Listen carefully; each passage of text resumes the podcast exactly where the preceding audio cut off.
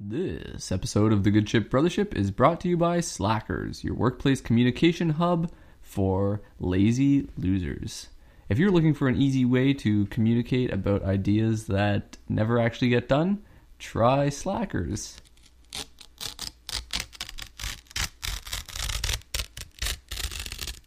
If you're looking for a discount or a website, we haven't really figured any of that out yet, but uh, maybe one day. Slackers, where work happens eventually. Now on to the show. Ugh. You make it sound as though you've just woken up from a, a deep slumber, which in so many ways. This podcast is waking up from a deep slumber. We're groggy. We're here to be antisocial. And we're here to fall back asleep again. Welcome back, everybody. Um, I would say we're sorry it's been so long. I am sorry it's been so long. I'm but it- deeply sorry it's it's been so long, but not not for anybody out there listening. I'm I'm mostly sorry because I really like doing this show. I like making the time to do this show, but I gotta tell you, folks, you know, life is pretty indifferent to this podcast sometimes, and to And- everything I like. And in all fairness, we did record an episode that you'll never hear because it got lost to the sands of time. But it was about westerns, and it was pretty cool. But I I I still firmly believe that we should re-record it. maybe what, like not the same episode, but we could do a not the western same topic episode at sometime. all, but do some sort of crystallization of uh, like our our three favorite collectively three favorite Western movies, That's fair. something like that. I think that would be reasonable. So for today, should we get more into the favorite albums? Because I feel like usually we talk about, um, like we do a brief discussion about the movies we've been watching, the games we've been playing. We could do that, but should we just cut to the chase? Because I feel like people who are listening to this album probably just want, or this podcast, probably just want to hear us talk about music. Uh, yeah, I mean, sure. I, I mean, we could always briefly touch on what we've been kind of consuming. After, want to do? No, it, that feels weird. Okay, You're flying in the, you're spitting in the I'm face of sorry. show show I just don't want everybody to be like, "Oh, we don't care about Half Life." Well, they can skip ahead five Okay. minutes then. okay, fair enough. If you don't, if you don't care what we do in our free time, skip ahead five minutes. Okay, fair enough. Go ahead. What have you been What have you been doing for games? Because I know we have a little bit more uh, stuff to talk about for games than usual. We we hadn't been playing too many games for a while. Uh, I've I've also stagnated a little bit. I need to fix that. Maybe I'll do that tonight a little bit. Uh, but uh, I- I've still just been kind of gently chiseling away at Red Dead Redemption Two. It's have one we those recorded since it came out? we recorded. Yeah, the Well- Western one. Yeah. in which we we waxed lyrical about Red Dead Redemption 2.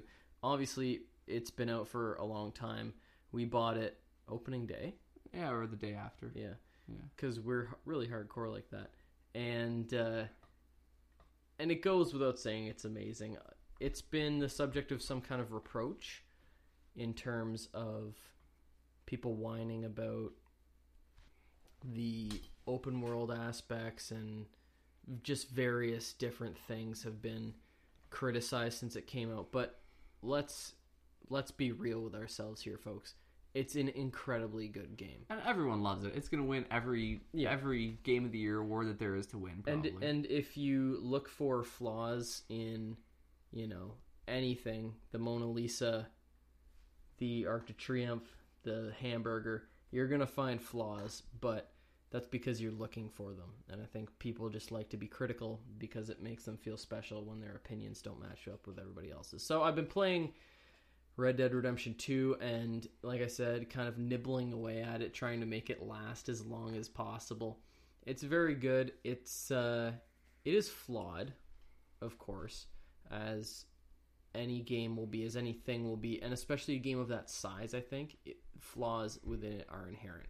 But I mean, you just take those, you eat the gristle with the meat, and you enjoy yourself. So I've been doing that. I started playing Odin Sphere. What's the subtitle? Odin Sphere Leifthrasir. Left Thresher. Uh, on It's Vita just a remake bit. of Odin Sphere. Okay. It's kind of a side scrolling. Would you call it a beat 'em up? I would call it, yeah, probably like a- an action RPG with it's- beat 'em up elements. combo based. There's lots of different things you can do. The artwork's very, very beautiful. It's very Japanese in in its stylings and origins too, actually.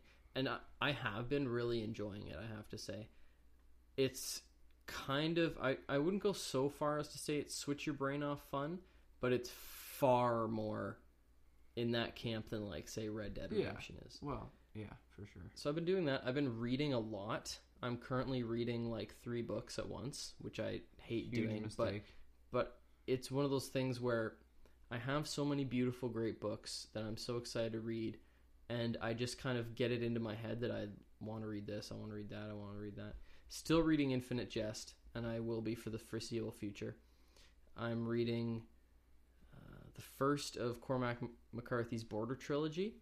I've just kind of started in on that, and I've actually been blazing through The Crying of Lot 49 by Thomas Pynchon, which is incredibly weird story of this woman, this married woman who comes into an inheritance of one of her past boyfriends, who is this like wealthy, strange, strange, eccentric, like millionaire kind of thing, and it's her going through the like legal process of kind of disseminating his will. Well, that sounds riveting.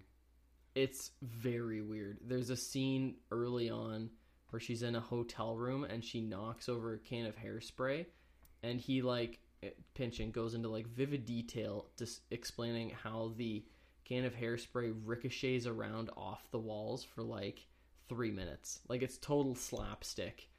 It's it was Weird. it had me giggling, but it is very weird. Like it's incredibly strange. Whether or not that's a good thing remains to be seen. I'm kind of on the fence, but it it's uh, writing is beyond reproach. The mechanics of it. So that's kind of what I've been up to, and I won't get into music because we're about to get into that. I haven't been watching many films that I would consider uh, worthy of of mentioning. Um, uh, my girlfriend and I have been watching Blue Planet a lot, and it is actually amazing. Have you have you made it to the Green Seas portion of that? I'm only interested in deep sea fishes, dude. no, have you made?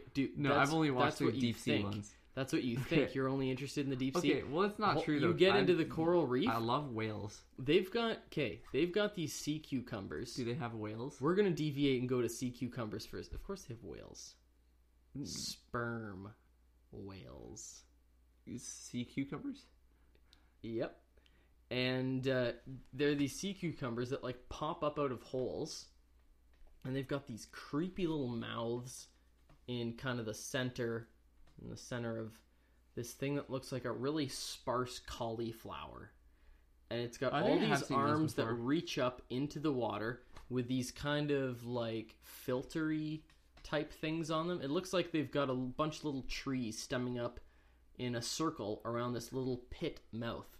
And these arms, quote unquote, these appendages gather it's like microscope microscopic organisms they need to survive and they literally take like one arm and stick it like way down into their mouth, pull it Hmm, back out and like suck off all the and they just do that like over and over again. And they've got probably 8 or 10 of these appendages.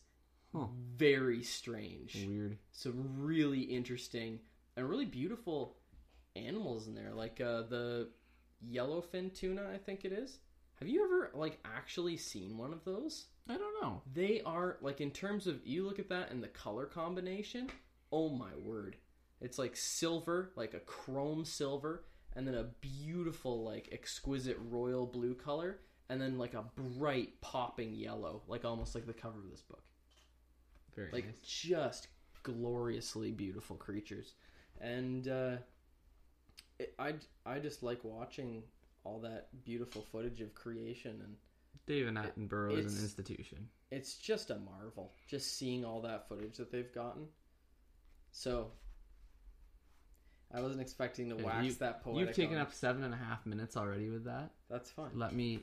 I'm gonna i it. guarantee you that everybody in, uh, enjoyed her, hearing about this the Blue Planet. all of that BBC David Attenborough stuff is so good. I think that we're gonna look back in 50 years and be like, they did a great work, um, They like showcasing what we knew at the time. that's what I was saying to Hannah as I was I said this is this is like a, a service. Definitely, This is this is very important. This is archiving the planet. For sure. nature. and also what we know about it because you look at the old blue planet and then the new blue planet, which is like 10 or 12 years later. And all the new stuff they discovered in the 10 or 12 years is wacky. Because Yeah. I watched like one of them and then maybe a day or two later watched the new one. Yeah. Yeah, it's crazy. It's very important stuff. Um, okay. So for books, I've been chipping away at uh, Joseph Conrad's Heart of Darkness, and I mean it's a it's a small book, and I haven't been reading much. All sixty pages Um, of it. Yeah, but it's it is dense, and I haven't been reading very much. Um, most of what I've been doing is I've been playing games. I played through all of Red Dead Redemption, which we'll have to talk about sometime. Um, and then after that, I started a legendary PC game called Half Life Two, which is kind of considered like one of the defining points of like a narrative-based first-person shooter. Probably one of the Um, defining points of games. Definitely, yeah. But in kind of it's interesting because it's I think of it as defining. I don't know like anything about the story really or uh, like just what I've seen of you playing, but it's really avoided the limelight because I think it's not on console. Um, it's the thing though is that the PC community have kept it in the limelight for like 15 years, and they've actually overhyped it insanely. I would say the amount they want Half Life Three is I'm like people. There aren't actually that many people who want it. It's just like a vocal minority who started talking about it when they were like 14, and now they're like 30, and they're still talking about it. Um, but it's, I mean, it's an amazing game, and it's really cool to see how well a game like that can hold up over, mo- like it was. I was like, I was like five when it was released. Interesting. Um, That's crazy to think about. Uh huh. And then I have, uh, I've been playing Muramasa Rebirth, which was made by the same company as Odin Sphere, the game Grant's playing. Same we got developers, right? yeah, the same developers. We got both of them on a sale together. It's been super fun. I, w- I don't need to bore you guys with nerdy details. It's a it's a very nerdy game. Um, it's similar though. It's like a side-scrolling action with some RPG elements. Uh, very Japanese. This beautiful like painterly art style, like really incredibly impressive art style. Um, like you could hang some of that stuff on your wall from Muramasa. It's you really fantastic. could. It's I I really enjoy a game where uh the aesthetic is parallax scrolling layers that look very 2D It's and so very good. very painted and very hand drawn. hmm I really enjoy that aesthetic and you don't really see it en- enough. Child of Light, one of your favorite games is Love another game. is another uh, um, instance of that. I still think that's one of the most beautiful games ever made. Yeah. It, Um, well, it is. It is. The thing it is, it's got a voice. Games like that have their own voice. Oh, it has personality in spades. Yeah. Um, and and Muramasa has this awesome, super Japanese story that reminds me of like a Kurosawa film in terms of you can follow it and it's interesting and it's kind of funny because it's so absurd, but they knew it was absurd. Yep.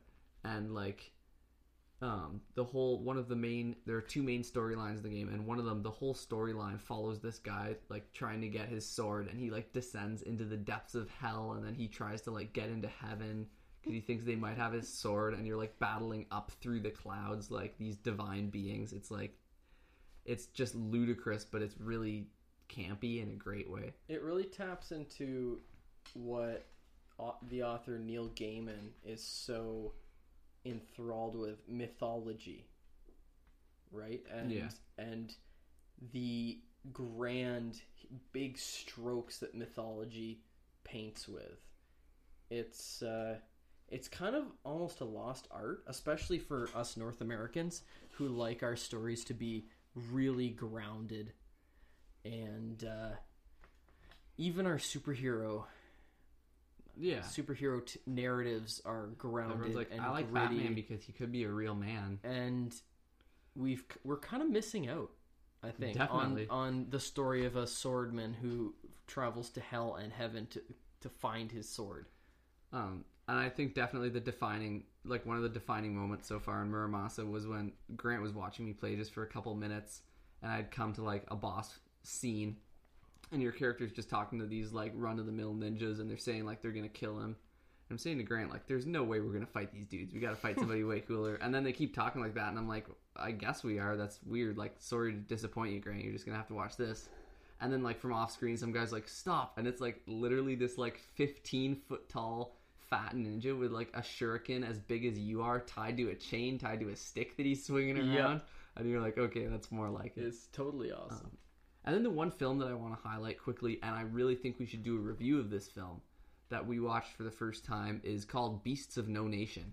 oh, Um, it's this Netflix original epic that I would put on par or above anything else Netflix has done. I would say maybe Stranger Things and the documentary series Dirty Money are the two other things that I would put on the same Icarus level. too. They did. Do Is that a Netflix original? Yeah, I believe. Okay, I we think can, so. We can put Icarus up there too. I love it. Um, but Beast of No Nation is like a two and a half hour long movie about this young boy in war torn Africa. How did I forget about this? um, who is half pressed and half decides to become a child soldier.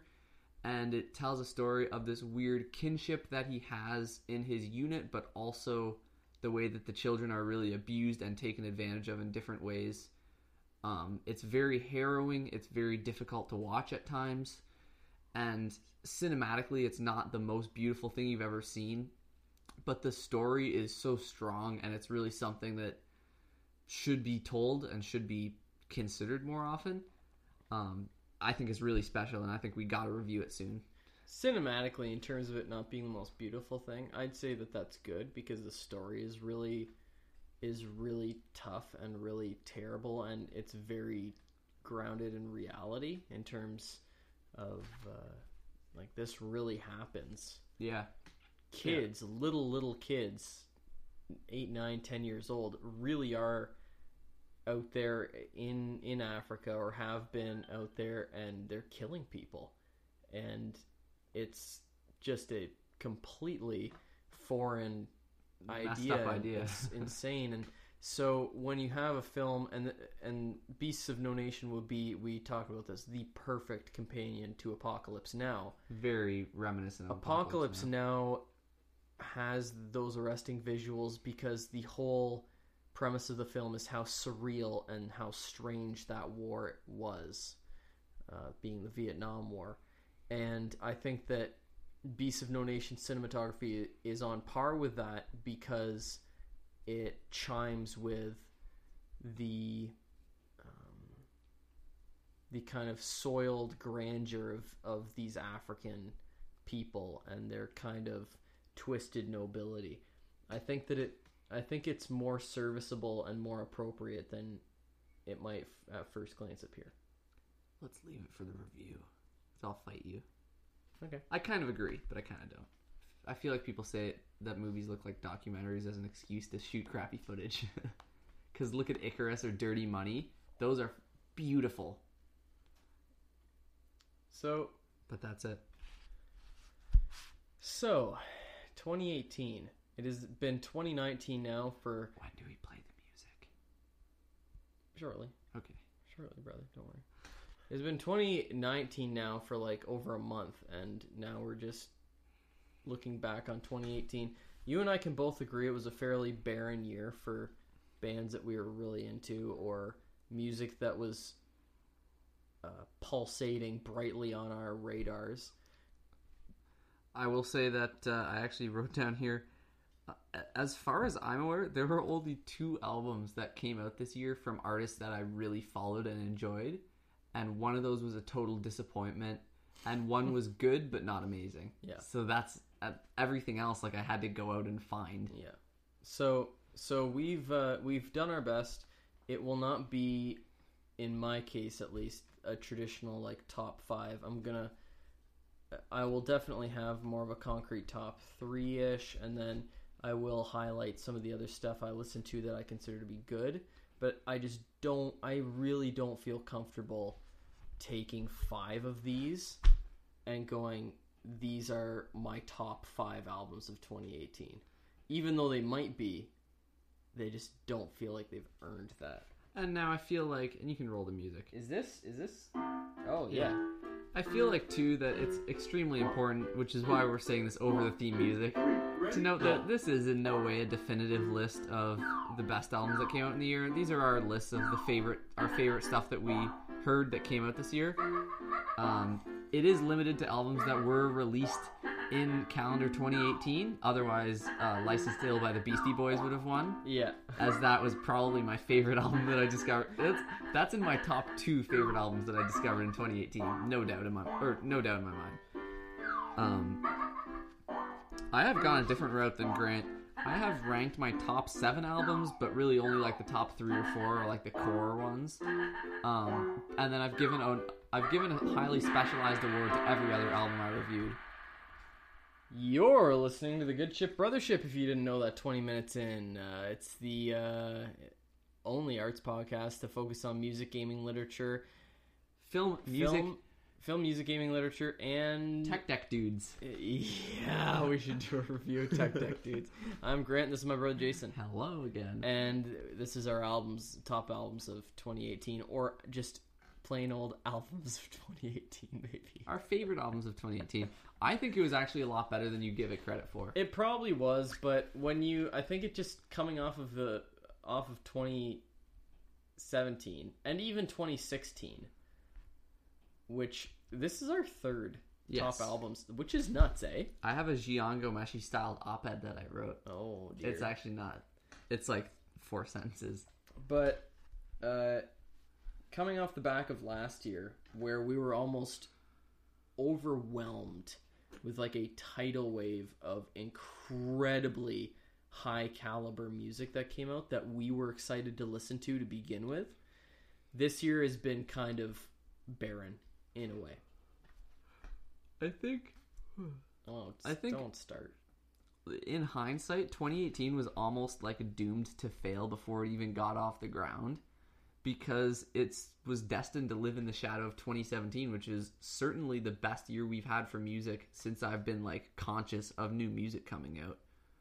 Um, and for the first nine or ten months of the year, I would at least monthly find somebody new to complain about, like, "Oh, this is such a crappy year for music."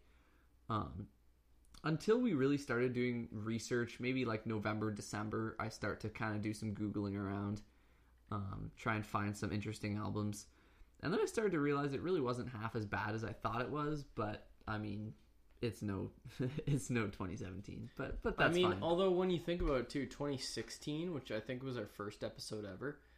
Yeah. We had Leonard Cohen, You Want It Darker. We had Nick David Cave. Bowie's Blackstar, Nick Cave and the Bad Seeds, uh, what's it called? Skeleton Tree. Mm-hmm. All three of which are like incredibly good albums for me. And I would I would put each of those up potentially in my top 100 albums of all time. De- for sure Blackstar. I'd be for sure you want it darker and probably Blackstar, but, But- it's not a 2016 review episode. No, but I'm just saying don't don't, you know, don't give all the glory to 2017. 2016 had some like Yeah, that's true. had a couple really exceptional albums in it. Okay. Now, how do you want to do this? Should I start I with my know. awards for albums that are the least good? Yeah. Yeah. Okay. So what I did, I might have forgotten a couple, but I think I made awards for every mediocre album that I listened to this year. Um, and there's like uh, six or seven of these. Um, let's see. So the album that may or may not grow on me as I listen to it more, which I probably will award, goes to Glory Sound Prep by Jon Bellion, um, which is like a hip hop rap sort of thing with a little bit of EDM mixed in. It's kind of interesting. I don't think it's low quality. I think in the coming months I might kind of enjoy it a little bit, but you know, I only It's got a lot of once. gloss on it, doesn't it? Yeah. The uh, albums that broke my heart award actually has a runner up and a winner. The runner up was Sun City by Khalid. Um, in 2017, I think he released. Broke your heart in a bad way. Yeah. Like let you down the Yeah. most. Yeah. disappointed me. Yeah. Um, was Sun City by Khalid. In 2017, American Teen came out, his debut LP, and we said to ourselves like, it wasn't mind blowing, but it was really impressive for like a 19 year old. Has some fantastic songs on there. Yep. Then this album, it's kind of like a, it's like seven tracks, so I don't know what you call that. That's an album. it comes out and it really didn't have that much that caught my eye. It's not bad, but it's not as good as American Teen. It was just so like, eh, you know, that it didn't stick. Blackstar seven tracks. And then the winner for me for albums that broke my heart was Go to School by the Lemon Twigs. This one's kind of understandable. It's actually the score for their musical, so it's definitely possible that you're missing something just by listening to it as an album.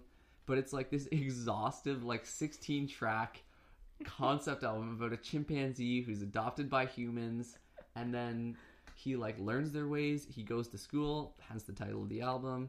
He gets bullied, and then he gets stronger and then he breaks out. I think he. I don't know if he kills people or if he just breaks out and stuff, and then he runs into the wild. It's, like a uh, really, it's like a really ill-conceived Stuart Oh. Little. There's one good song on it, and it's not even that good. I'm so just ugh. Okay, the next award goes to artists that artist that is mediocre now but could be really good in the future, and it's Snail Mail with the album Lush. Um, Snail Mail got a little bit of notoriety a couple years ago because she was like a kid who was freaking out at a St. Vincent concert because she Oh, really loves St. Vincent. Um, so it sounds kind of like St. Vincent, but it's a little bit more chill. It's like after party music. Um, it has some interesting ideas. The album itself is kind of meh, but I'm actually looking for big things because she's like 18 or something.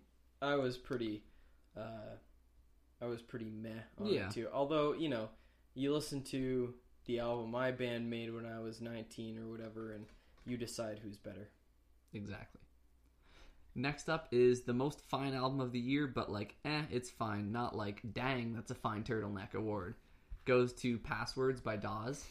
I tried to listen to this album a few times because Liam Good, our close friend and confidant, loved this album.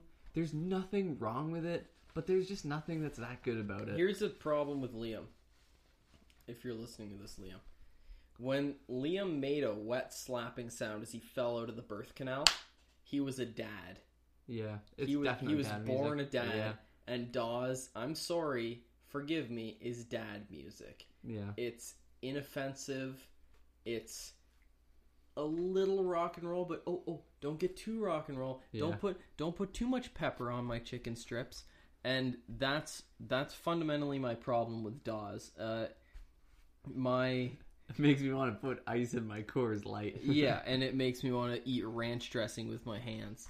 But uh, this is my uh, my my notes for it as I listened to it for the first time. Killer guitar work as always, Yeah, that's fair. true. Like their their guitar playing is really solid. It's very serviceable. Their tones are very I would call it serviceable more than killer. are very good.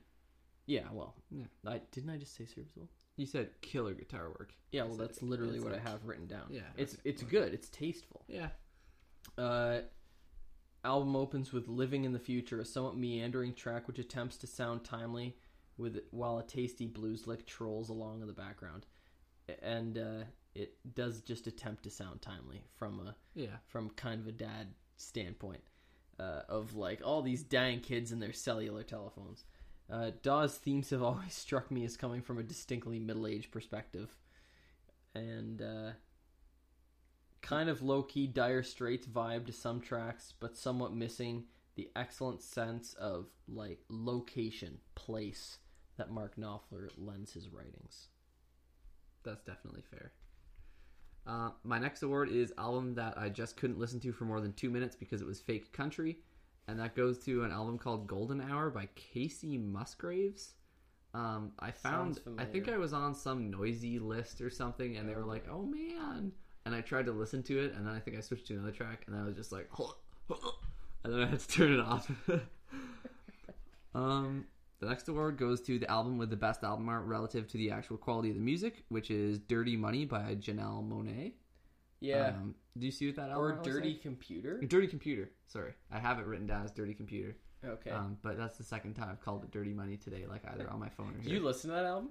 yeah, it wasn't very good. No. No. Okay. I'm gonna say something controversial. Are you ready? Yeah. We're not gonna redact this. I googled best albums of 2018, and I looked at several different lists. 75% of what I saw was women. Now, and pro actually, Same I'm, here. I'm gonna Well, say we 80%. had, we had a conversation about this where I said there was, I think there was one guy in the top 10 for like Noisey, maybe. and maybe that was the case, but I doubt it. If you want don't so. equality, do five and five. You know, if you don't want equality, if you want the best, the best albums, I mean, go ahead. Maybe all the best albums were women, but as somebody who I do struggle to connect with a female singer, just because I am not a female, and for some weird reason, my brain has like a barrier. Of like, I feel removed. I guess Yeah, when I- I'm listening to a, a female singer. It's not, and and there are female singers who are massive exceptions to that rule. But uh, I'm I'm I do look more for male fronted art uh, artists. I have a pretty good mix of both, but I hear you. It was almost all women. it's like all women, and I- I, I just got, have- I just felt inherently suspicious. I just have one more award just because I want this to be recognized. Because every time we review an album with this quality, it's like half of my review. Album with the shortest tracks, which I'm a sucker for, yes, was "Be the Cowboy" by Mitski, which is 14 tracks and 32 minutes long, two minutes and 18 seconds per song. The album itself has some decent songs. "Lonesome Love" is pretty good, but it's more or less the same song over and over again to varying degrees of success. sure. So, you know.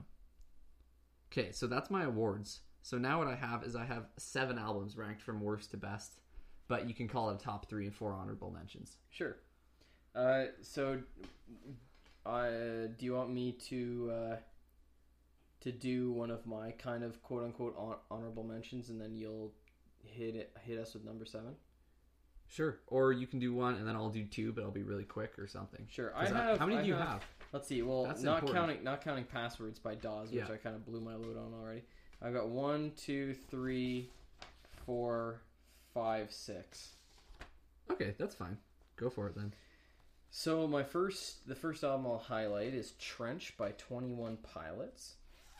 I listened to this on the suggestion of Liam, the dad man, who is actually will be a father uh, in a couple months, Finally. despite the fact that it's he been a long time has been. coming. Yeah. 23 years in the making. Anyway, and and this album is pricey sounding. The production and mixing is totally five stars. You couldn't get more pristine. You couldn't get more balanced if you tried. No, no matter who you paid, and that has its own appeal to it. If you're looking for something to kind of bob your head to, or tap your foot, or you know, crank at a house party, whatever. Uh, I found the the lyrical content and the musical content fairly samey from a Twenty One Pilots perspective. I've listened to a little bit of their stuff because they're so universally acclaimed from music fans and kind of casual music listeners alike. hmm So they really span that gulf. And I really meant to listen to this album this year, but it's like the one I didn't get around to. Like the top thing of my that would have been next. I doubt you missed much. You don't think so? I doubt it. Uh, s- some lyrics are eerily close to those of somewhat cringy Christian rappers and spoken word poets I've seen in the local circuit. Just in terms of Are they Christian or not? no, No? Uh, not well, not to my knowledge anyway. Just in terms of you know, and this silence. I'm fighting the violence. All I hear are violins. You know, like that. Just the kind of Yeah. kind of ooh, he's so edgy. It's hurting my. And in my- the seat of my depression, I struggled against society's repression. Yeah, I'm sorry for this digression, but I must commit these transgressions. There you go. That was pretty That was good. That was four lines. That's pretty good. So it was. It was just kind of. Yeah, I don't know. It's a lot of style, and not much substance, and I just can't get into this high, high, high polished sound that they have, where. You know, it. I don't know if it's the guy's voice or what, or their instrumentation. They're undoubtedly incredibly talented as a musical collective, but I just can't gain access when I when I fail to find a human element. Yeah, that's definitely fair. So that's my thoughts on Trench. Okay. So my number seven, really you can take my rankings with a grain of salt until you get to the top three. But I ranked them anyways. And let me just say, Trench is probably worth a listen. I should listen to it. Um, my number seven is a whole effing lifetime of this by American Pleasure Club. Um, I'm super mixed on this album. Some of the high points of this album could have vaunted it up to like third or something like that, but then it has some parts that really annoy me. It's a mix of, would you say shoegazy Oh, at yeah. times? Oh, It's shoegazy at times. It's like folk at times. It's alt at times. And I would say two thirds of the time it works nicely, and one third of the time it's like, eh, it doesn't work very well. Um, like the first three, four tracks are really strong. Then you kind of struggle, and I How actually many tracks is the album? uh like about ten. Okay, It's a good length. not bad then. 10 or 12 um and I'll come back to this with a couple different albums it's just the inconsistency that kept it down for me Hmm. Um particularly there's one intro i think they meant it to be jarring you come off the back of this chill alt kind of folk song which is beautiful and then the intro goes into this is this really frenetic high paced kind of canned beat sort of thing and I guess they meant it to be jarring, but it bothered me so much I would actually like have a hard time sitting through it. Like I would just like want to skip it. It's like exactly not what I'm looking for when I come off this like one guitar with a nice voice, like sad song or whatever. Mm-hmm. Um, it's like when your alarm goes off in the morning, all of a sudden when you're having a really nice dream or something. Um, overall, though, totally worth a listen. Like I said, two thirds good, one third not as good. American Pleasure Club, a whole effing lifetime of this.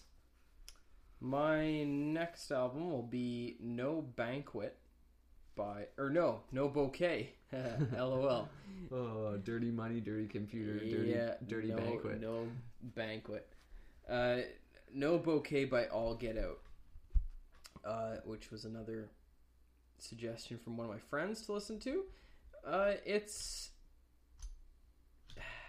it kind of runs in that along that same road as mid two thousands. Like as we were as we were veering away from pop rock or like emo rock and that sort of thing, and you got bands like Anberlin in Yeah. the Christian circuit who would do these kind of two or three guitar bands. Like Three Days Grace almost. No, Three Days Grace is more like grunge inflected though. Like I'm, this is more. You're more, talking like clean this is stuff. this is more like early Killers kind Yeah. of, but without the the kind of sexy edge that they had. Hmm. Get your foot off of my foot. Sorry. And and you've kind of got these weird meandering, more melodic, melodic rock kind of thing. So that's how I describe All Get Out. The opening track has these beautiful kind of swooning lyrics, kind of in the style of Conor Oberst. Mhm. And that song is entitled Rose. Definitely worth a listen. Very good. Uh, and but the pop punk kind of melodic rock stylings of the album as a whole definitely feel somewhat dated. And as I was listening to it, it was kind of, kind of made me think, wow, people are still making and listening to this kind of music. Not, not that, not that I think that you should kind of scrap a genre and move on, but it was, it's, it's that awkward stage where it's just old enough. It's totally not retro. It's just yesteryear. Isn't it weird how great music is timeless, but a lot of good music is very much like a time and place thing? Oh yeah, totally, totally. And this makes me feel like you know sweatbands on your wrists and uh, Converse. Are you trying Uh, to tell me I should change my fashion style? That sure is not working for you. Anyway, there there is a great dynamic range in the songs, and it is too common to have songs which stick to the same tenor or the same Mhm. pitch throughout their entire running time. These songs really rise and fall and swell and surge and that all that. Uh, but at the end of it, it didn't. It was not something that really stuck with me. I didn't feel myself really desiring to go back to it. But it's got a good energy. It's very well produced. The guitars sound great. Um, and I have written down here standout track namesake. Oh yeah, I do have standout tracks for all the albums go after this one. Cool. Okay. So my sixth album is Boarding House Reach by Jack White. Okay, there you go. Um, I was struck when I was making I was making notes for this album just like a couple hours ago, and you might completely disagree with this, but you're free to be wrong. I kind of came to the realization that in my mind, at least, Jack White is to music in a lot of ways what Quentin Tarantino is to film, where like he is a genius and he is his own worst enemy. And for these albums that we already talked about, I'm going to try and be extra brief because if you're that interested, you can listen to our review. And the at the end of the day, you should listen to this album. It's a good album. Um, and it's really Jack White's return to form in a lot of ways. You have songs. My standout tracks were "Corporation," "Ice Station," "Zebra," and "Get in the Mine Shaft." And all of those are so good. Even the titles. Yeah, they're so good. But then you have stuff like the song uh, "Esmeralda Steals the Show," where I'm like, it's slow, it's plotting, it's like Jack White. It's like Jack White thinks that he has to do this to be a real artist or something. I don't know. It's or he has to do it to make a Jack White album, like Quentin Tarantino has to have blood to make it a Quentin Tarantino film. Yeah. But it's like all it does is it just like slows you down. It's like you getting caught up in the mud of Jack White tropes. Um, and at the end of the day, it's I have here my note uh, says at times this album is all in caps amaze balls, Wow. Good and other times it falls flat on its face. You're really keeping up with the Yeah. And I sa- said uh, that I would sum it up like this: Your enjoyment of this album is probably going to be directly correlated to how big of a Jack White fan you are. So for me, that means that it's mostly good, but it's not all good. That's it. My next uh, my next pick is Microshift by Hookworms, which is an album I literally just discovered today. Uh, the lead singer this of this band was embroiled in a sexual assault scandal, like everybody seems to be now. And the band. My belt is completely undone. Speaking of which, ladies and gentlemen, this will be the I final episode of the Good Shit Brothers. I don't know why. Like As- every, as we have just become involved in some weird I don't know. incestuous. I don't know when I went to the bathroom last, but my belt is Oh just my goodness. hanging there. You are a mess. Sorry. Okay. Go ahead. If we can regroup after that, really like serendipitous It timing. scared me.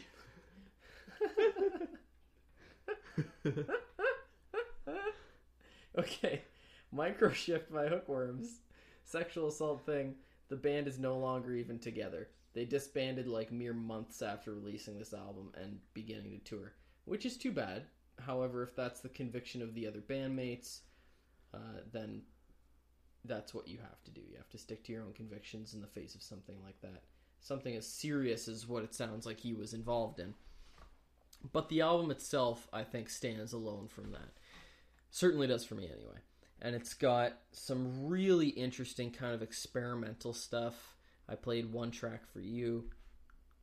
And uh, the album, while some of the tracks are definitely overlong and would benefit from a, a trimming, has some good dynamics in it. Some exquisitely lush synths. Would you agree? Yeah. and some really kind of crunchy, saturated drum beats, uh, big uh, worlds of kind of ethereal, ambient, swirling kind of sounds, mixed in with kind of live, human propelled instrumentation, electric guitars, bass, drums, and some really kind of soaring tenor vocals. You point out that it's kind of reminiscent of Mute Math, and I would agree with that. But I It's a think little bit more out there. there it is more out there, and I think the vocals have a bit more strain to them. One of the things I never really liked about Mute, Mute Math was that the vocals were all kind of in the same Really range floaty. and very floaty. And Paul Meany has always sounded a little too comfortable in his vocals, for my opinion. Uh, it it is a it is a good album. It's very very much worth a listen, especially if you're into something like Pink Floyd. But don't be expecting any kind of Dave Gilmour guitar solos. Instead, look for something more along the lines of like Dirty Projectors or something like that, where you've got really strange looped uh, samples of like a human voice that's been processed or something like that. It's a very interesting, very evocative album, and uh, probably something I'll return to in the future just to kind of solidify my opinion on it. but until then, it is relegated to wherever it now falls on my on my list. My fifth entry is All the Things That I Did and All the Things That I Didn't Do by the Milk Carton Kids, which is another album that we already talked about. Oh Lord. Um, what? I, I, enjoy the milk carton kids, but yeah, I can't remember exactly what my what my there's just the I one think you said you liked it way more than you expected. I liked it marginally more than I expected. There's one track on there I know that I absolutely hate. You broke my heart. That's the song that I hate off that album. There's one that's really long and Oh, really annoying. One more for the road, or one for the road? Yeah, I yeah. think so, Because we went on like a four-minute rant about how much we hated that. Yeah, it's terrible. Um, I didn't mention that in this, but that's a good point. Um, the TLDR is that this is like a it's a really high quality album, but it's not really standoutish in any way. yeah. I find it hard to believe that the Milk Carton Kids have anything less than a good album in them. Yeah. All you have to do is listen to one or two songs. I don't care who you are. You can't fail to be blown away by how good their guitar work is together. Like there's almost no duo anywhere that you can think of who who has that great of a group dynamic for guitar. I think that part of their problem, this has just occurred to me, for me anyway, and you could listen to this album and be blown away and good for you. I think part of the problem is how proficient they both are at guitar. They have gone, they've found the perfect kind of enmeshing of their guitar abilities with these kind of complex finger picking arrangements and lead guitar played on acoustic and that sort of thing. And if they were to step down from that and play something, you know, more akin to a traditional folk song, it would feel jarring and Neanderthal in contrast to the rest of what they're doing. And that really limits them in terms of dynamically what they are capable of. Now, I don't agree necessarily with all of that, but what I do think you're onto is is that like they're it's true that they're the nature of their albums is that they're so technically proficient proficient they seem to be in a way caught in like a one-upmanship race where each album has to be more technically complex than the last. And Yeah. don't get me wrong these guys are no uh, liquid tension experiment. Like i think they i think they actually do a pretty good job of knowing when to back off. Oh yeah. but at the same time this album is a win because it's a good album. It's a good folk album. If you like folk you should listen to it. But it's also a loss because i don't think it's anything they haven't done before but better. So at the same time i would say like if you're a folk fan you should listen to the milk carton kids but go listen to the ash and the clay or monterey because they're better albums so it's like a weird situation where i don't know what to say because it's a good album but it's kind of stale in the pantheon of what the Milk Carton Kids has already done. You know, my standout tracks are Just Look at Us Now, Younger Years, great song, and All the Things, which is the closer. It has a sweet closer. Do you remember that song? Mm-hmm. Oh yeah, it's, It's, very so nice. So yeah, it's by no means a bad album, but it's only it's only disappointing when you compare it to their past albums. For me, there are like three or four bomb diggity songs on there. Yeah. Okay, my next pick. Any guesses? Uh, Historian by Lucy Dacus. No, but I was just reading. Let me see if this is still cached on my web browser. I just saw that. Oh, yeah, it will be. I just saw her on this list and went, hey, that name sounds familiar. Now I know. Hey, you know who that is? Uh, yeah, that's from. Uh, Yeah, you're right. yeah. There you go. So this was on this this is on Indie 88's most overlooked albums of 2018. This that very album, uh, Lucy Lucy Dacus, historian. Anyway, my next album is "Fight the Good Fight" by the Interrupters, Yes. which is a ska album. Which we have like I think the world's been lacking some ska for a while because this sounds very fresh. It sounds very fresh. It's very fun. There are inflections of like a band like The Clash or something in there. Did your phone just die? No, I'm rebooting it because it was getting really laggy. So Okay. you can take about 30 to 45 seconds while my- I get this back on the road. Okay. Um, it's got yeah, like inflections of the Clash or a band like that, reggae, ska, that kind of thing. But it's not as tiresome as a lot of that music is for me, anyway. It, where it kind of rests on one beat, it finds that one groove and then rides it out for like an entire album or song, even. Uh, in the best way possible this band sounds like a local band. Yes. They sound like that local band who everybody loves because they're high energy, they love to make music. They're always sweaty. They're always smiling on stage and they're having a great time and you can feel it through the music. This is feel good music in the extreme in that there are no big topics being tackled by it. There's nothing in the way of profound artistic statements. It's just a ridiculously tight band making really fun music that they want to make and they're happy to be making it and they're excited to be making it and that comes across in spades on this album One thing that I do disagree with, and I'm going to leave the rest of it for mine because mine's coming up, um, is that I think they actually do tackle big topics, but I think a lot of times, especially in art, we confuse big topics with like uh, sad or depressing topics. They tackle big topics, but the big topics they tackle is like community and like expecting more of yourself and like these uplifting things that count as big topics. It's just that they're happy topics. well it's, a, it's also maybe maybe they just slithered past me because i was jamming out to the hot ska beats Fair. but yeah they are they are in terms of musicianship incredible the band is one of the tightest i've heard in a long time you and i were just watching a live video on youtube of one of their songs and it sounded like the album really it it does The guitarist neck vein just looked like it was about to pop out of his neck the whole time. yeah so he good. sending it Yeah. they all were really Yeah, and uh, I I would really recommend them. Also, in order to nullify my pr- prior point, fronted by a female vocalist. who is phenomenal. Yeah, she's amazing. He's got a very cool voice. Yeah, very weird. Definitely not uh, typical. For my fourth pick, we're gonna spend a little bit of time underneath the moon's side boob with Oh, Tranquility no. Base Hotel and Casino. I forgot by the Monkeys. Did Do you? I not have a? I don't have anything on that album. Dang, bro. What? You literally were. We were just talking with Arctic Monkeys five I minutes before we literally recorded. turded the bed on that one. well, you can join the discussion for this one. sure. Okay. Uh, and this is another one that we reviewed too, so I'll keep it kind of brief too.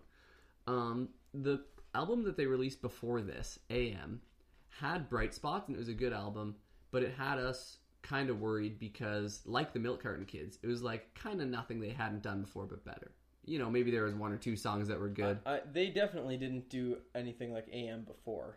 but it seemed like a slide towards the mainstream. It Oh, seemed like a step towards selling out, Oh, and big not time.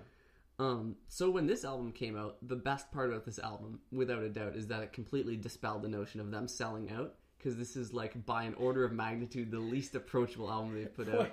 when they when they released AM, millions of seventeen year old girls flocked to their shows, bought their merch, bought their records, and completely fell in love with Alex Cameron and his Alex Turner. Alex, oh my gosh, Alex Turner and his immaculate hair and the sexy songs, and they crapped with this album all over all of those. And now fans. Alex Turner, you just spat on my face, by the way. I am so sorry. Like Alex Turner is still super hot, but now he looks like homeless. He's not the same person those girls fell in love with when he was seventeen, and he is weird.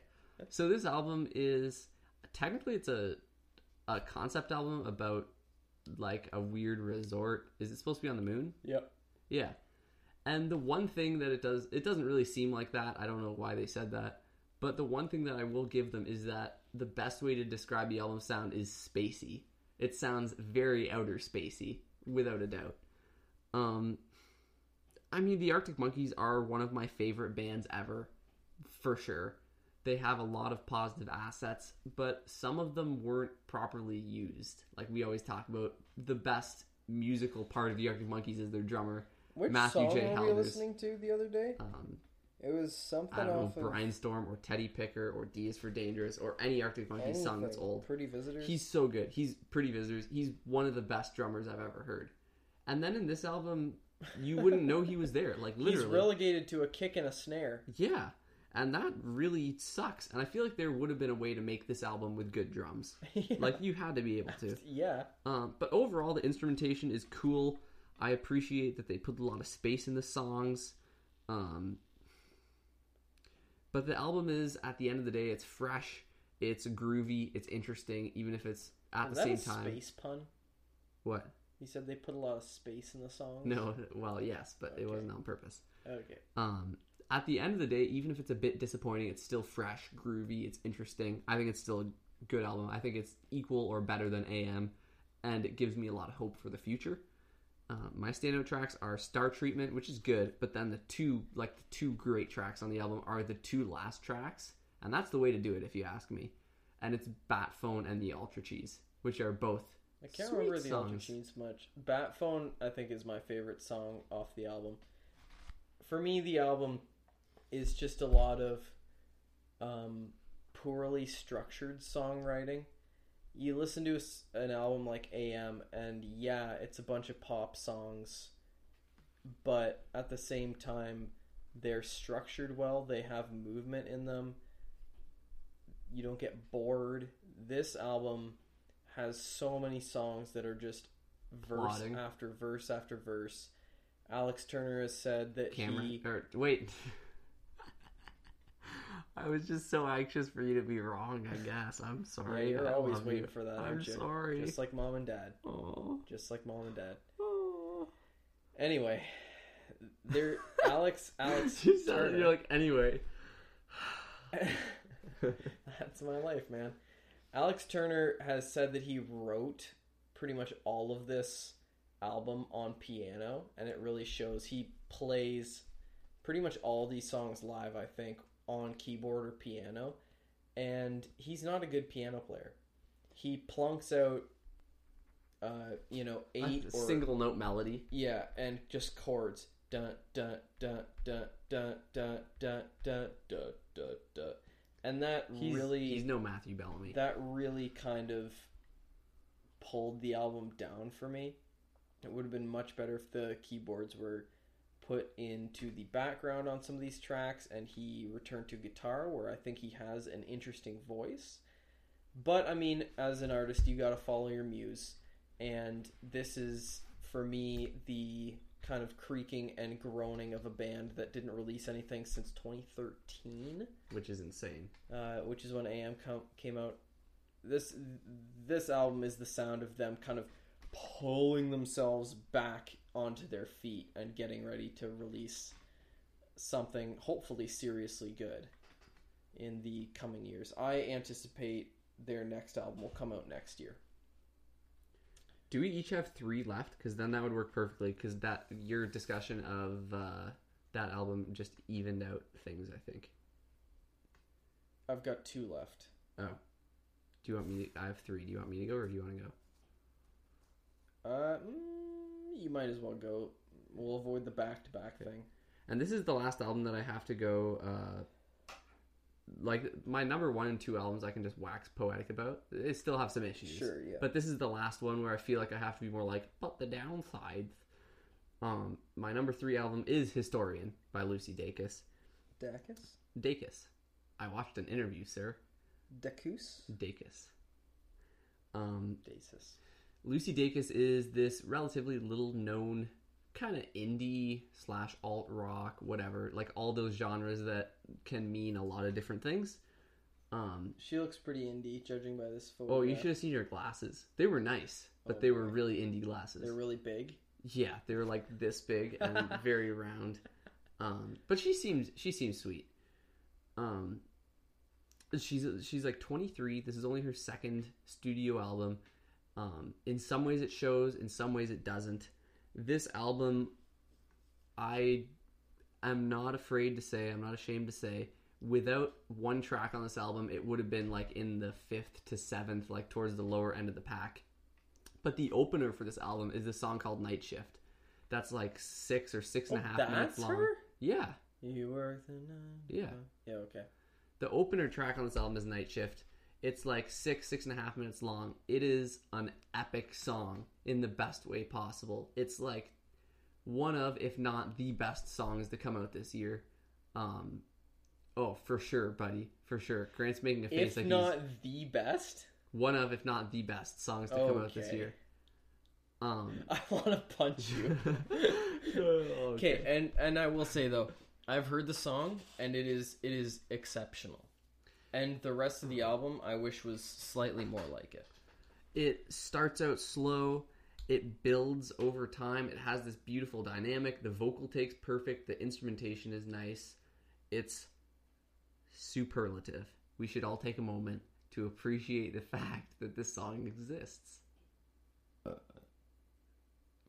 And that's not to say that the rest of the album is not good because it definitely is i think the worst this album gets is like decent um, but I mean, that's not great when you're doing your best albums of the year award, right? I think one of the biggest issues is her writing is wildly inconsistent, and I think that maybe that's an area where her her relative inexperience kind of leaks through a little bit. Is you'll have verses or songs or lines that are really beautiful, as well written as anything that came out this year, and then you have some parts of some songs that the writing's not good either just because like the uh it's not very imaginative it's really cliched or formulaic or sometimes it just doesn't fit the song. Like it's like she wrote the lyrics and then she wrote the song and then she tried to mash the two together but it just barely worked. And sometimes it's both which really sucks um and i think that's easily the worst part of it and the whole album sounds a bit too samey um but I'm also going really negative on this album because it has a lot of really nice bright points. I think she has a unique voice, both like her literal vocal style, but then also her writing style. I think is really interesting. Um, I think she calls herself a lapsed Christian.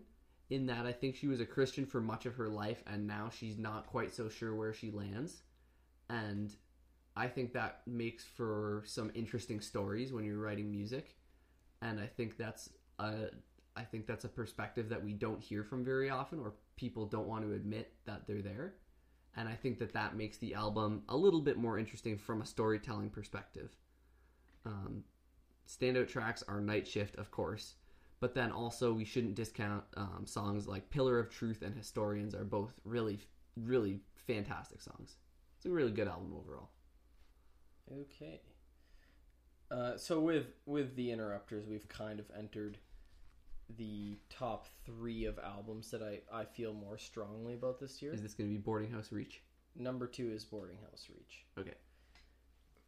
When Jack White is gosh. We've entered that part of the show, folks, where Jason makes like a high pitched quacking laughter. Nope. You literally just did. and his eyes gloss over and he enters a weird dimension. Uh, okay, so when Jack White released, uh, was it Lazaretto? Lazaretto was his previous His album. previous? Yeah. And Blunderbuss was the one, Correct. uh, his first. The best one. Uh, I'd agree. I think I'd agree.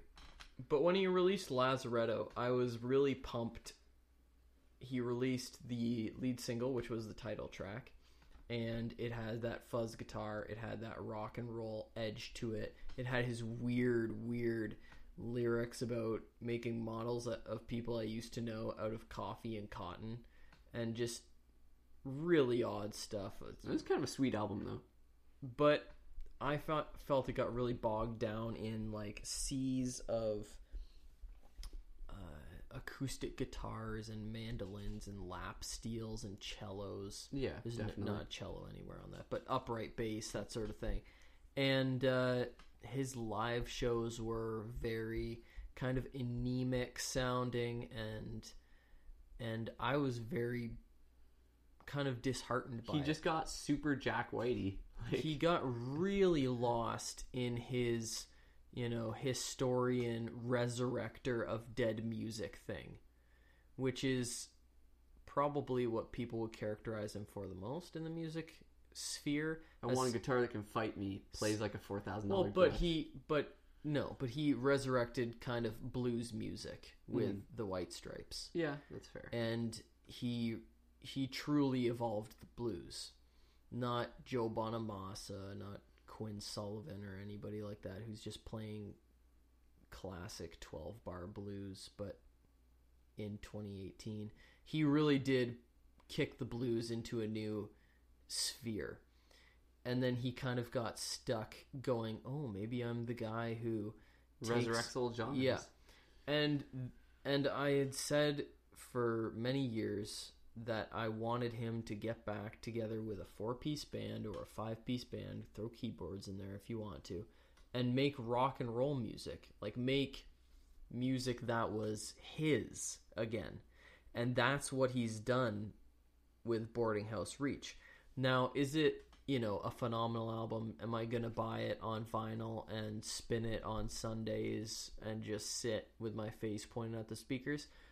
I'm probably not gonna do that but this album is a virtual playground of textures and colors and different sounds it's too long it needs to lose some tracks some of the tracks are kind of irritating but Ezmerelda steals the show. I just keep coming back to like, what made you think that was a good idea to put on the album? but this this album has so much more energy and and he seems to have been so much more into this album he came out on tour with it. He, i think he's probably still touring it. And he had a whole new look aesthetically. Jack Mhm. white's very into that. And he was wearing kind of like track suits with like gold uh, tennis shoes and a gold guitar. And he just seemed like he had found a new aesthetic musically and visually that he was really excited about like truly excited about and it has been a very long time i think since we saw that white stripes was always a very aesthetically oriented band Oh, totally. and uh, and Jack White's so mindful of that, like more than almost any other musician working today. I'd say. Just look at his album covers. Have always been very like from uh, De Stijl to uh, Lazaretto to Boarding House Reach are all very much a reflection of his aesthetic musically and physically at the Yeah. time. And but this album to me just has so much fun in it, and so much strangeness, so many big primary colors kind of bouncing around. It's f- for sure not his best work lyrically. Uh, in some places, it does feel like he's kind of reaching for statements that he can't quite make. Uh, Corporation is kind of interesting for that. I like Corporation. I think it's a good song, but it's just like, who wants to start a corporation? And then it's just like, who's with me? It's not really lyrically dense. It's not. I mean, his uh, for me, I think like his best work lyrically would be something like "Fell in Love with a Girl" or something like that, um, which is very kind of conversational, but it's still very evocative of like a time and place. Or I can tell we're going to be friends. Like it, you can, you know, you can really picture the setting, and it makes you feel nostalgic, and it makes you feel like you were there once many years ago. And this, these songs have really none of that. But there's great guitar work.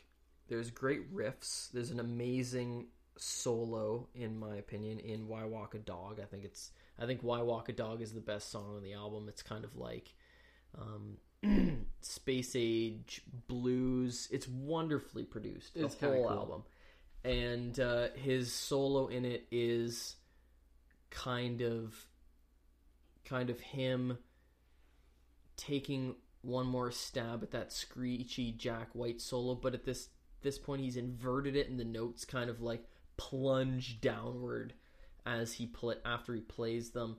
Uh, I really like that, and I really love the riff for "Over and Over and Over," which is almost a, a Rage Against the Machine sounding song.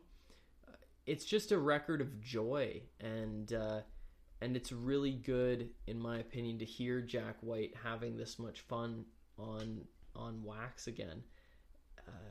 especially when he took his hiatus from music, which was did last several years. He just seemed really burnt out. He seemed almost depressed in interviews that I saw with him. And now he just seems so excited and so vibrant and this album really reflects that.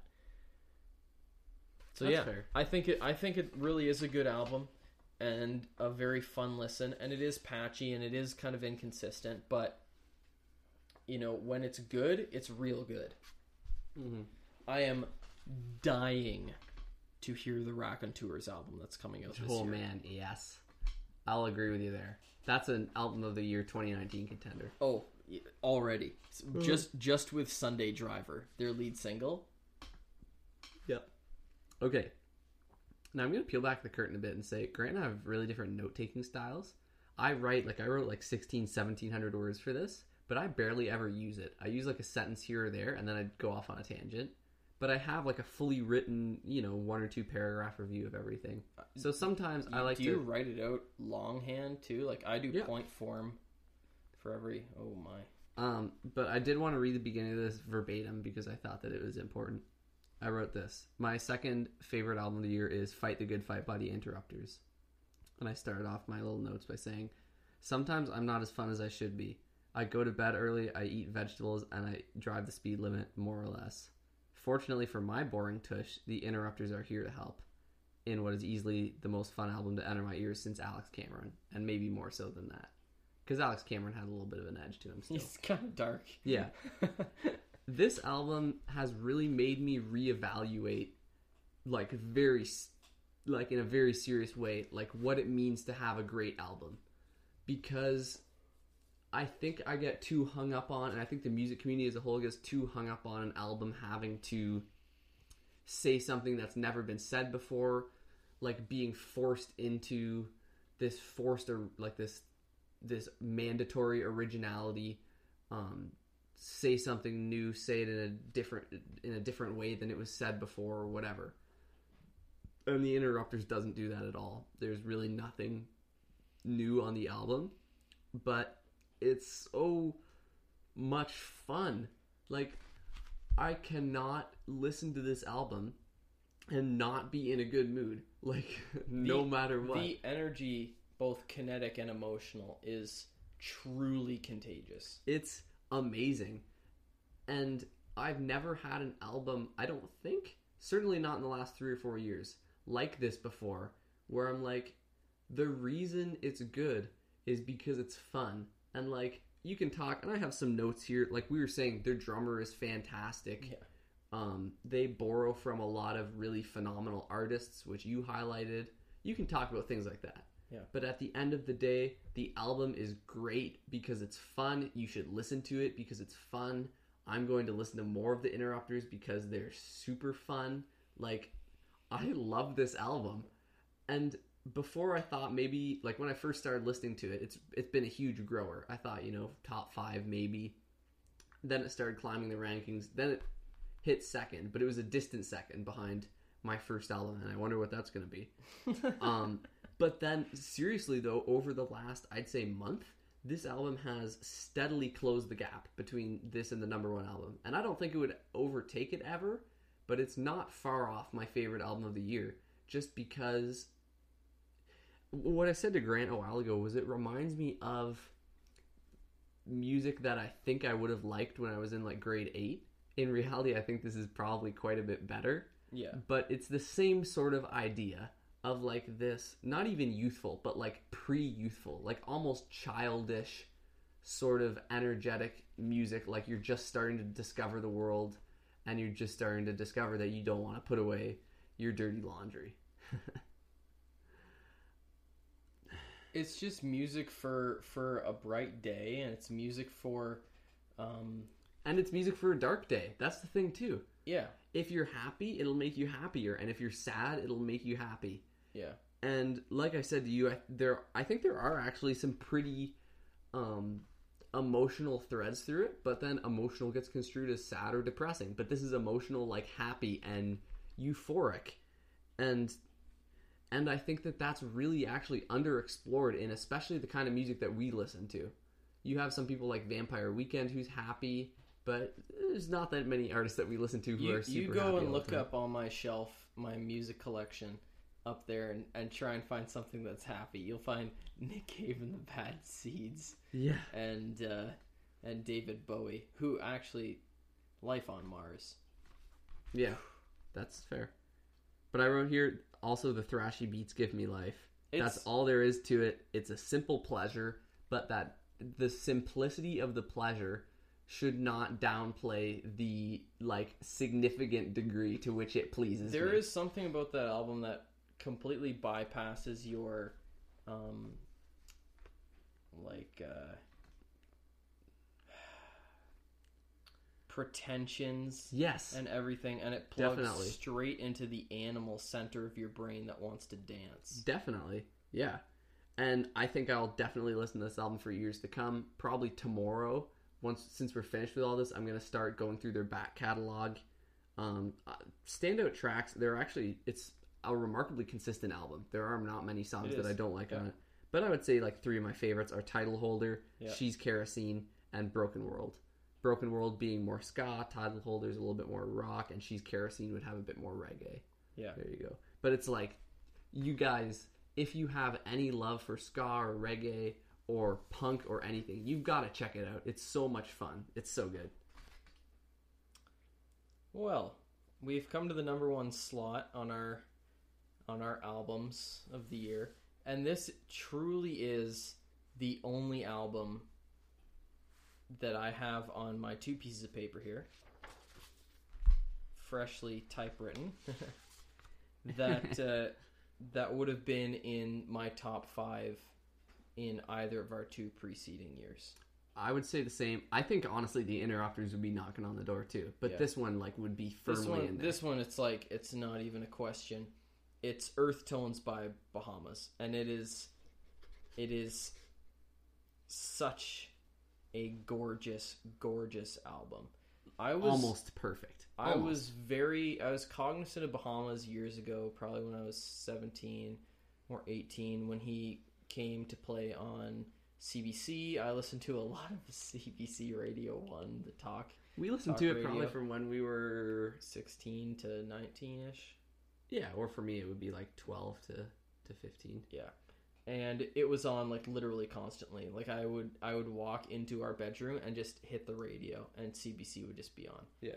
And uh and I remember hearing Bahamas then and I kind of just started playing guitar and I thought, you know, he's he's pretty good, but you know, I really prefer music that's a bit more aggressive. It's a bit heavier. I like the heavier stuff. This is kind Thousand of Foot Krutch. this is a bit weak. Do you have any disciples, Gian? but uh, but as the as the years go by and as you kind of get a bit of nuance into your vocabulary, musically speaking, you you you hope. Uh, I kind of revisited him again a couple years ago and watched a live performance and was very impressed by his guitar abilities, but it still just didn't stick for whatever reason. And then this album, Earth Tones, was recommended to me again by Liam, and uh, and it really is, it really is almost completely flawless in Dad was right. in every way. Yeah, dad dad knows best. Um, but it's it's so hard to to describe an album this good. Do you know what I mean? with an album uh lucy dacus is probably the sweet spot but that's like 80 85% good 15% bad you have some things to contrast instead of what do you say about an album where everything is good Yeah. do you go do you go through an itemized list and say uh the instrumentation is good I'm literally I'm looking good. at it. It's eleven tracks, and uh, I like literally every single one of these songs. my least favorite is so free Uh, it's probably my least favorite too. the The crazy thing about that song is it's one riff for the entire eight minutes, mm-hmm. and every time I listen to that song, I honestly, truthfully, cognizantly go, "This riff is gonna wear thin with me. This is gonna get r- repetitive," and it doesn't, uh, it- which is crazy. Uh, it's a deeply personal record for a number of reasons. Uh, uh, Bahamas is one guy, by the way. Just to let you know. Solo artist. He's he's not a it's not a band. It's it's one guy. His name's Afie Jurvanen, and uh, this is a deeply personal record. He talks about playing shows on opening act, uh, which are kind of undesirable, and uh, he doesn't really feel like being there. And on uh, another track, I can't remember which one it is. He speaks about not being able to live up to maybe previous hits. He mentions a song explicitly. He mentions Southern Drawl, which is a great song. Uh, it's got his classical guitar work, which is masterful. It doesn't at first glance seem masterful until you realize how restrained and tasteful, groovy, and playful it is. But he really is, and it's great guitar work in the vein of, and I know you and I have a bit of a disparity on this artist, but Neil Young, where it's humble guitar work.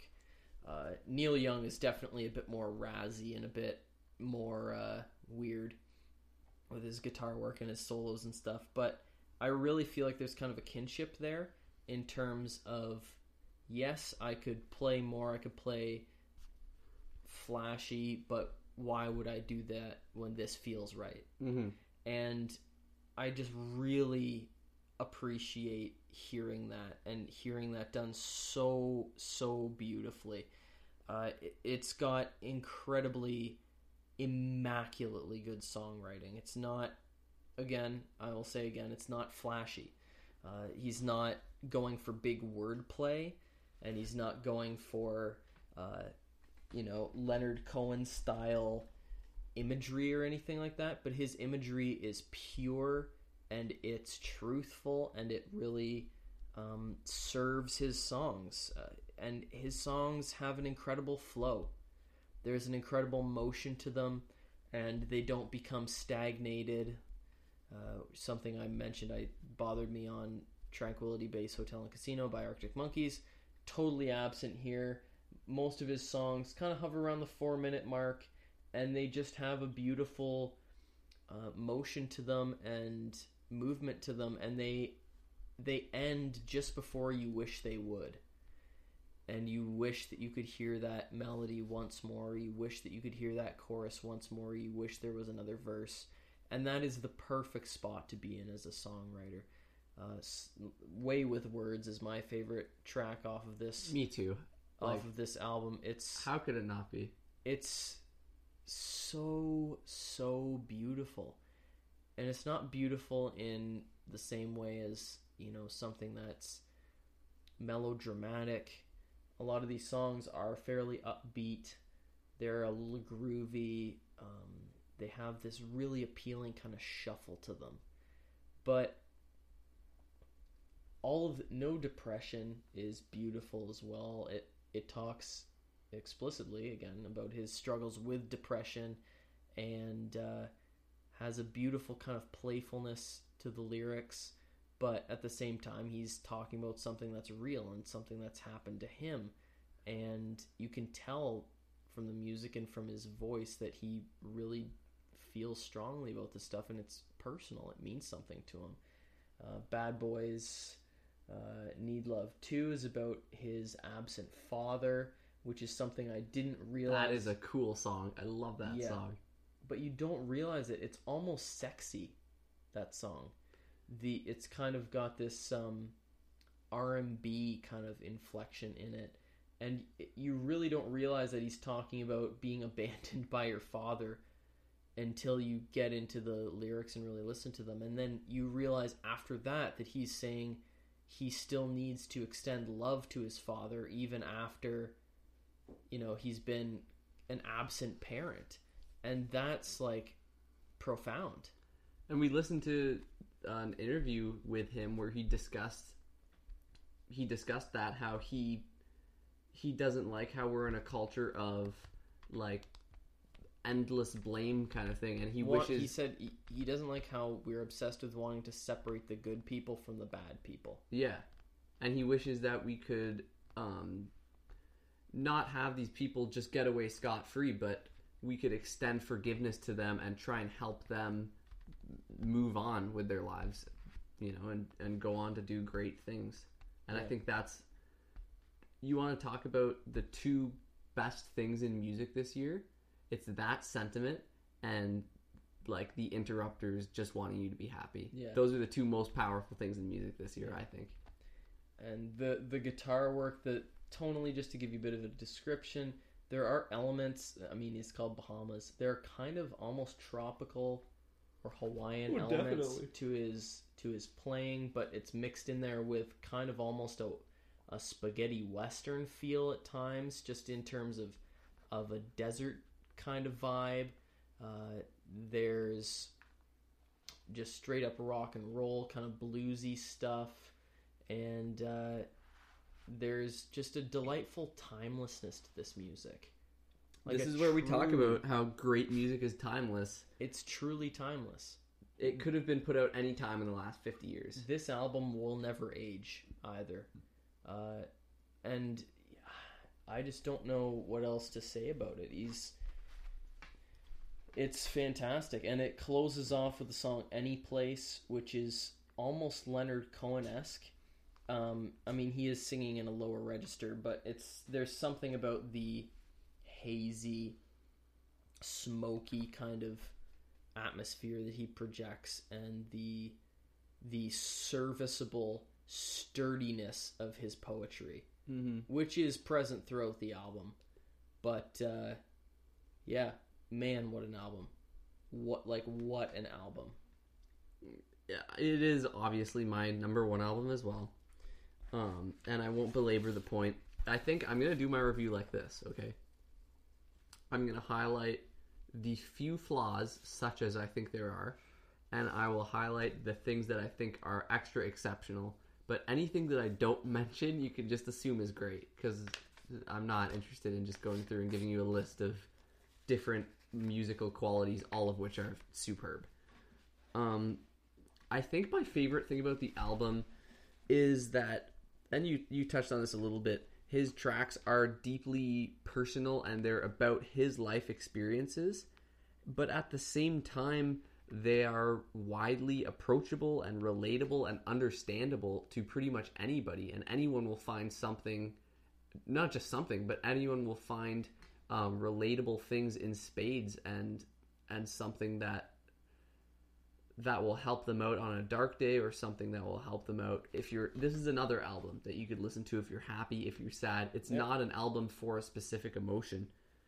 And th- that he manages to achieve this level of approachability without giving up anything in depth or meaning of his songs that is a testament to master lyrical craftsmanship that i think you very seldom see. You know, I mean, Alex Cameron, for example, is another fantastic writer who I would put on the same tier, or maybe maybe I would even say Alex Cameron's better. But his lyrics are off the wall, wacky. They're not supposed to be relatable, right? Yeah, The same could be said of Leonard Cohen is at times relatable, but a lot of times it's like we It's- had wine in Paris. it's and, a swooning European. it's kind like of, things things that are relatable because you wish that they happened to you.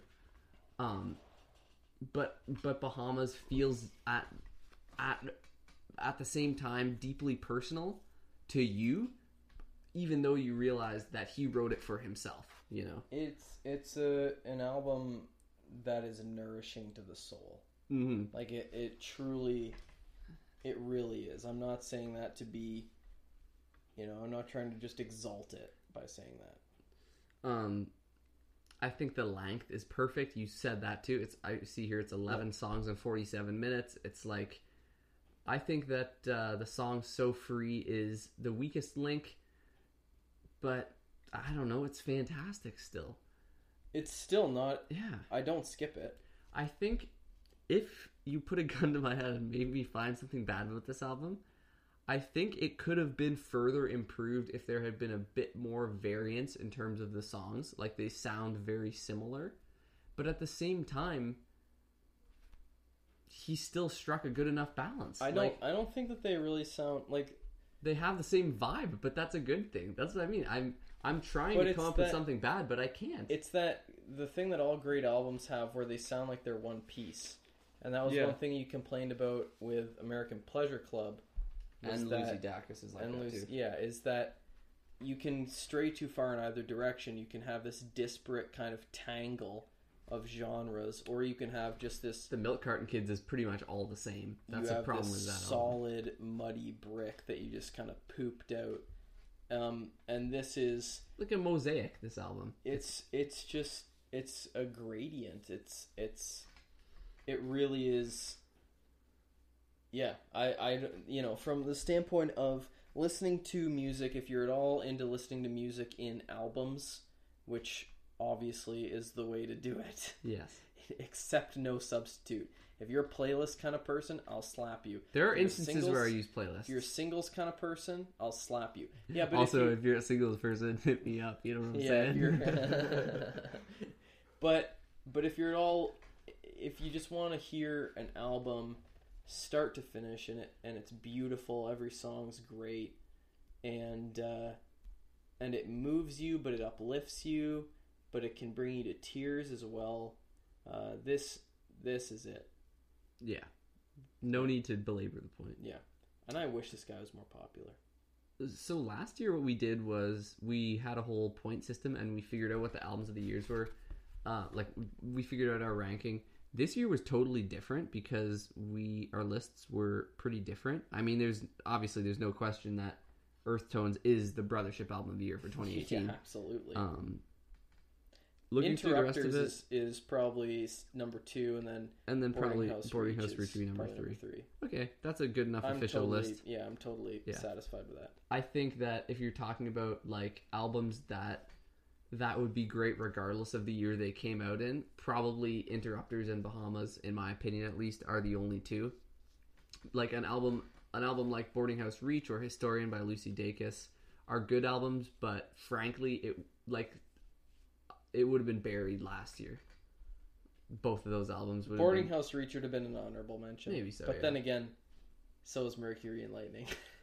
no, wait, Mercury and Lightning was my number five. It was my honorable mention. Such a screw up.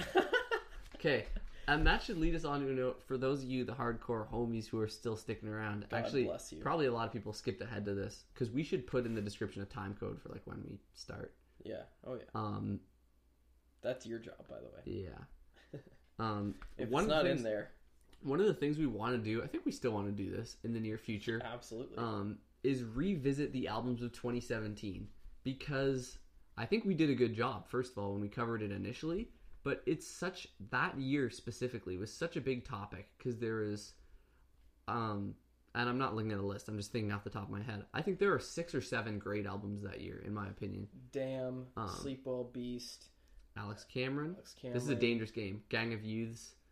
Uh, Mercury. Gang of Youths album Mercury is and great. Lightning. Mercury and Lightning. I forget what else. That's Man, else was it? that's five fantastic albums. Anyways. Yeah. Um, we want to revisit Ooh, and discuss 68's album come out Yes. year? um, uh, two parts Viper. Yeah. Yeah.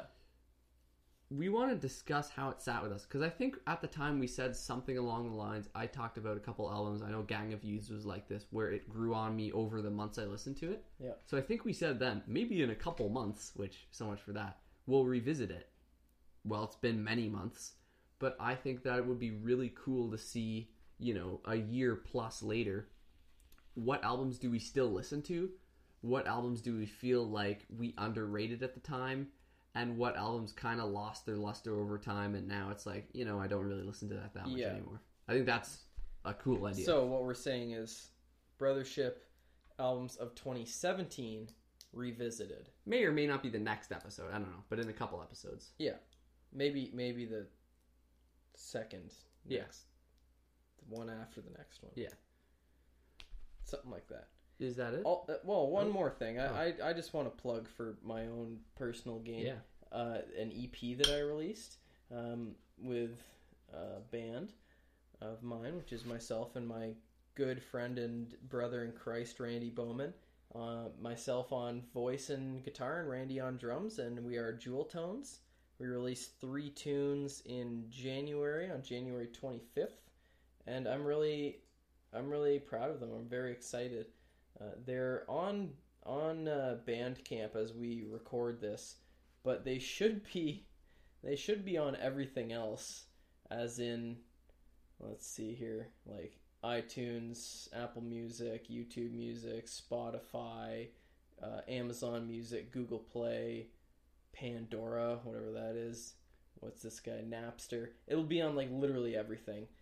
Um, shortly after this goes live, probably. And uh, I would love it if you guys looked it up as Jewel Tones live from the garage, and it's just three tunes that we recorded. And uh, and feel free to email in at uh, is it uh, the good ship brothership at gmail.com i believe Yeah. you can email sure. email in your reviews of my own music and we can read them live on this show in a kind of strange inception sort of thing Only if you say something bad about it, though. yeah please do or jason will review it and be merciless Yes. so yeah i think that's pretty much it thank you so much for listening uh, thanks for coming back to us if any of you have that's a wild assumption Should we? Can we do a code? I like doing these. Yeah, I love those too. Uh, let's just say sea cucumber. No, we've As done a- that before, haven't we? No, we did something about a sponge. I mean, Oh. who's who's gonna listen to half this episode and go like, you know what? I bet you they reused that code from a previous episode. I'm gonna randomly Well, just be like, be like, they've used another deep sea animal. Like, what do you call those things? It's an not. anemone. No, it's like a, cucum- a Anglerfish. cucumber or um, a piece of coral. Like they're animals, but they shouldn't be animals. Sea cucumbers are like that. Sponges are like that. what are you talking about? Like my homies don't have eyes. sea cucumbers don't have feelings.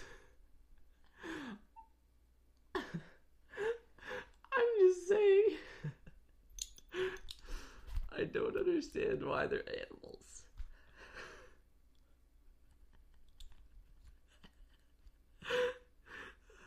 Um.